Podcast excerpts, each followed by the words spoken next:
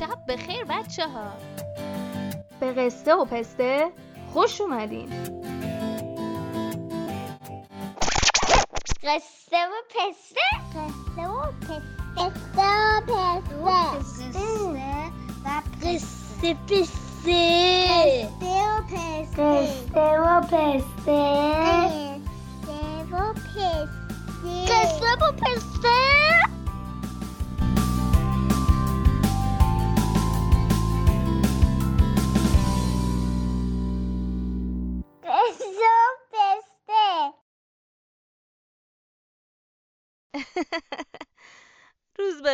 بچه الان داشتم با نخودی حرف می زدم چی؟ نخودی رو نمی‌شناسین؟ چطور نخودی رو نمی‌شناسین؟ اون از دوستای قدیمی بچه های ایرانیه هر بارم که میاد پیش ما قصه گوه یه داستان جدید از خودش برامون میاره اصلا می‌دونید چیه؟ بهتر یکی از قصهاش رو براتون تعریف کنم هم میشناسیدش هم می‌فهمی که چقدر قصهاش بامزه است پس آماده باشید که رفتیم.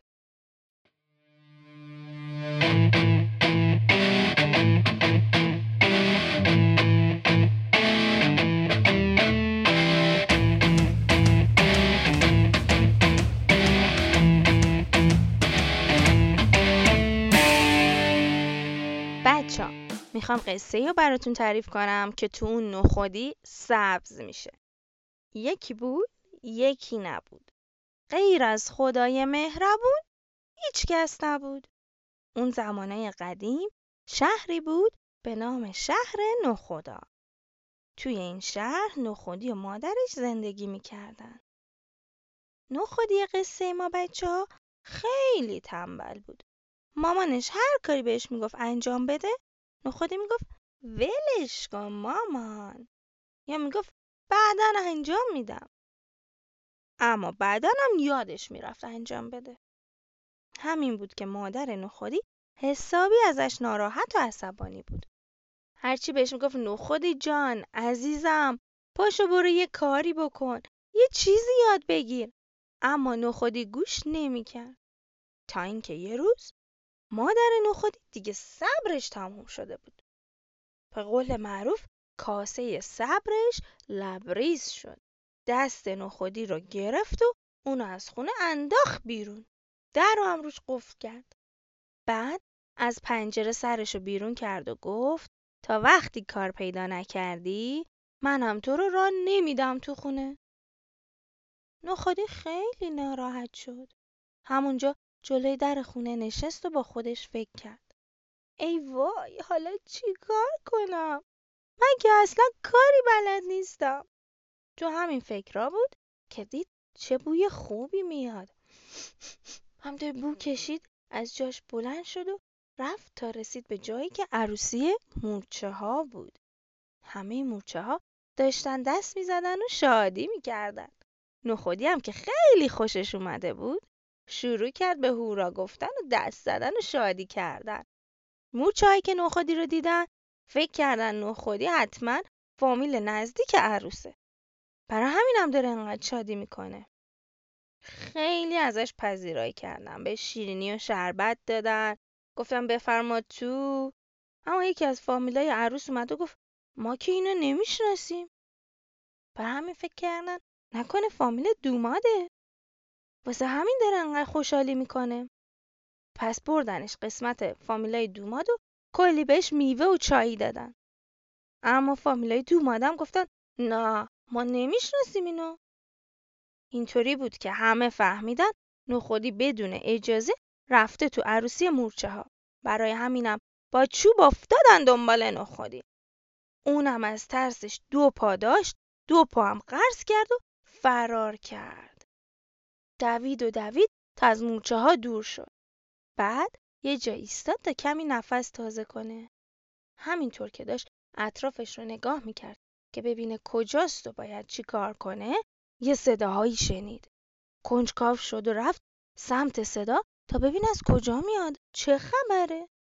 رفت و رفت و رفت تا رسید به مراسم عزاداری سوسکا.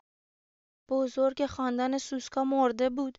بقیه سوسکا هم داشتن براش گریه و زاری می‌کردن. نخودی هم همینطور سرش رو انداخت زیر رفت تو مراسم. شروع کرد گریه و زاری. از دست این مورچه ها که می‌خواستن بزننش از ترس اینکه مامانش از خونه انداختتش بیرون حالا گریه نکن کی گریه کن؟ سوسکا هم وقتی دیدن نخودی چقدر ناراحته و داره گریه می‌کنه فکر کردن حتما از دوسته نزدیک اون سوسکیه که مرده. پس حسابی از نخودی پذیرایی کردن. اونم بعد از کلی دویدن گرسنه شده بود. تا اونجا که می‌تونست از خوراکیا و نوشیدنیا خورد همینطور که مشغول خوردن بود همینطور که مشغول خوردن بود یکی از سوسکا اومد و ازش پرسید شما چقدر سوسکی خان رو میشناختین؟ نخودی همینطوری با تعجب نگاش کرد و گفت کی؟ سوسکی خان کی هست؟ من تا حالا اسمش رو هم نشنیدم. سوسکا تا این حرف رو شنیدن حسابی عصبانی شدن و افتادن دنبال نخودی که حسابشو برسن. نخودی هم از ترس سوسکا فرار کرد و رفت و رفت تا چشمش افتاد به کندوی اصل. پرید توی کندو اونجا از دست سوسکا قایم شد. همینطور که توی کندو بود کمی از اصل رو مزه مزه کردم خورد و دید به به چقدر شیرین و خوشمزه است نشست تو کندو کلی اصل خورد بعد از چند ساعت از کندو بیرون اومد و راه افتاد. نمی‌دونست بعد کجا بره. برای همین سرگردون و بی هدف به راهش ادامه داد تا رسید به شهر تخم کدوها. شهر تخم کدوها پادشاهش را به تازگی از دست داده بود. مردم آماده شده بودند که یه پادشاه جدید برای خودشون انتخاب کنند.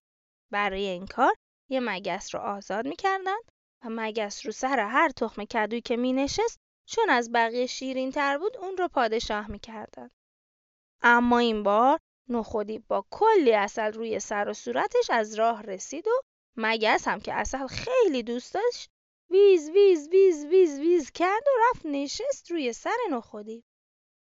برای همینم مردم شهر نخودی رو به عنوان پادشاه خودشون پذیرفتن و اون رو کردند حاکم. نخودی از وقتی پادشاه شد فقط می‌خورد و میخوابید. چون اصلا نمی‌دونست چطوری باید کارایی پادشاه انجام بده. بعد از یه مدتی اوضاع شهر کدو خراب شد. شهر کثیف و به هم ریخته شده بود.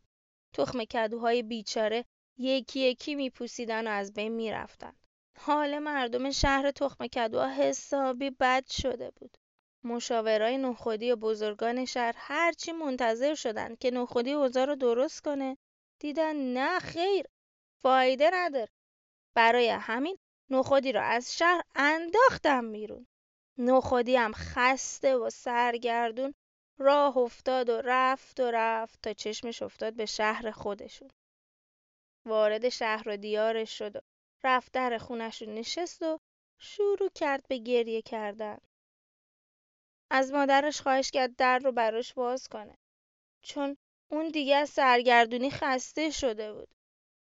مادر نخودی که این صداها رو شنید سرش رو از پنجره بیرون آورد تا ببینه چه خبره. یهو چشمش افتاد به نخودی که پشت در نشسته و داره گریه می‌کنه. تا نخودی رو دید فوری با خوشحالی گفت وای! جوب داشت به مادرش نگاه می‌کرد که در خونه باز شد و مادر نخودی دستش رو گرفت و بردش توی خونه. بهش آب و غذا و جای استراحت داد و گفت آفرین پسرم تو تونستی سبز بشی. این کار خیلی سخته. من بهت افتخار می‌کنم. هر کسی نمی‌تونه سبز بشه و جوونه بزنه. آفرین مرحبا.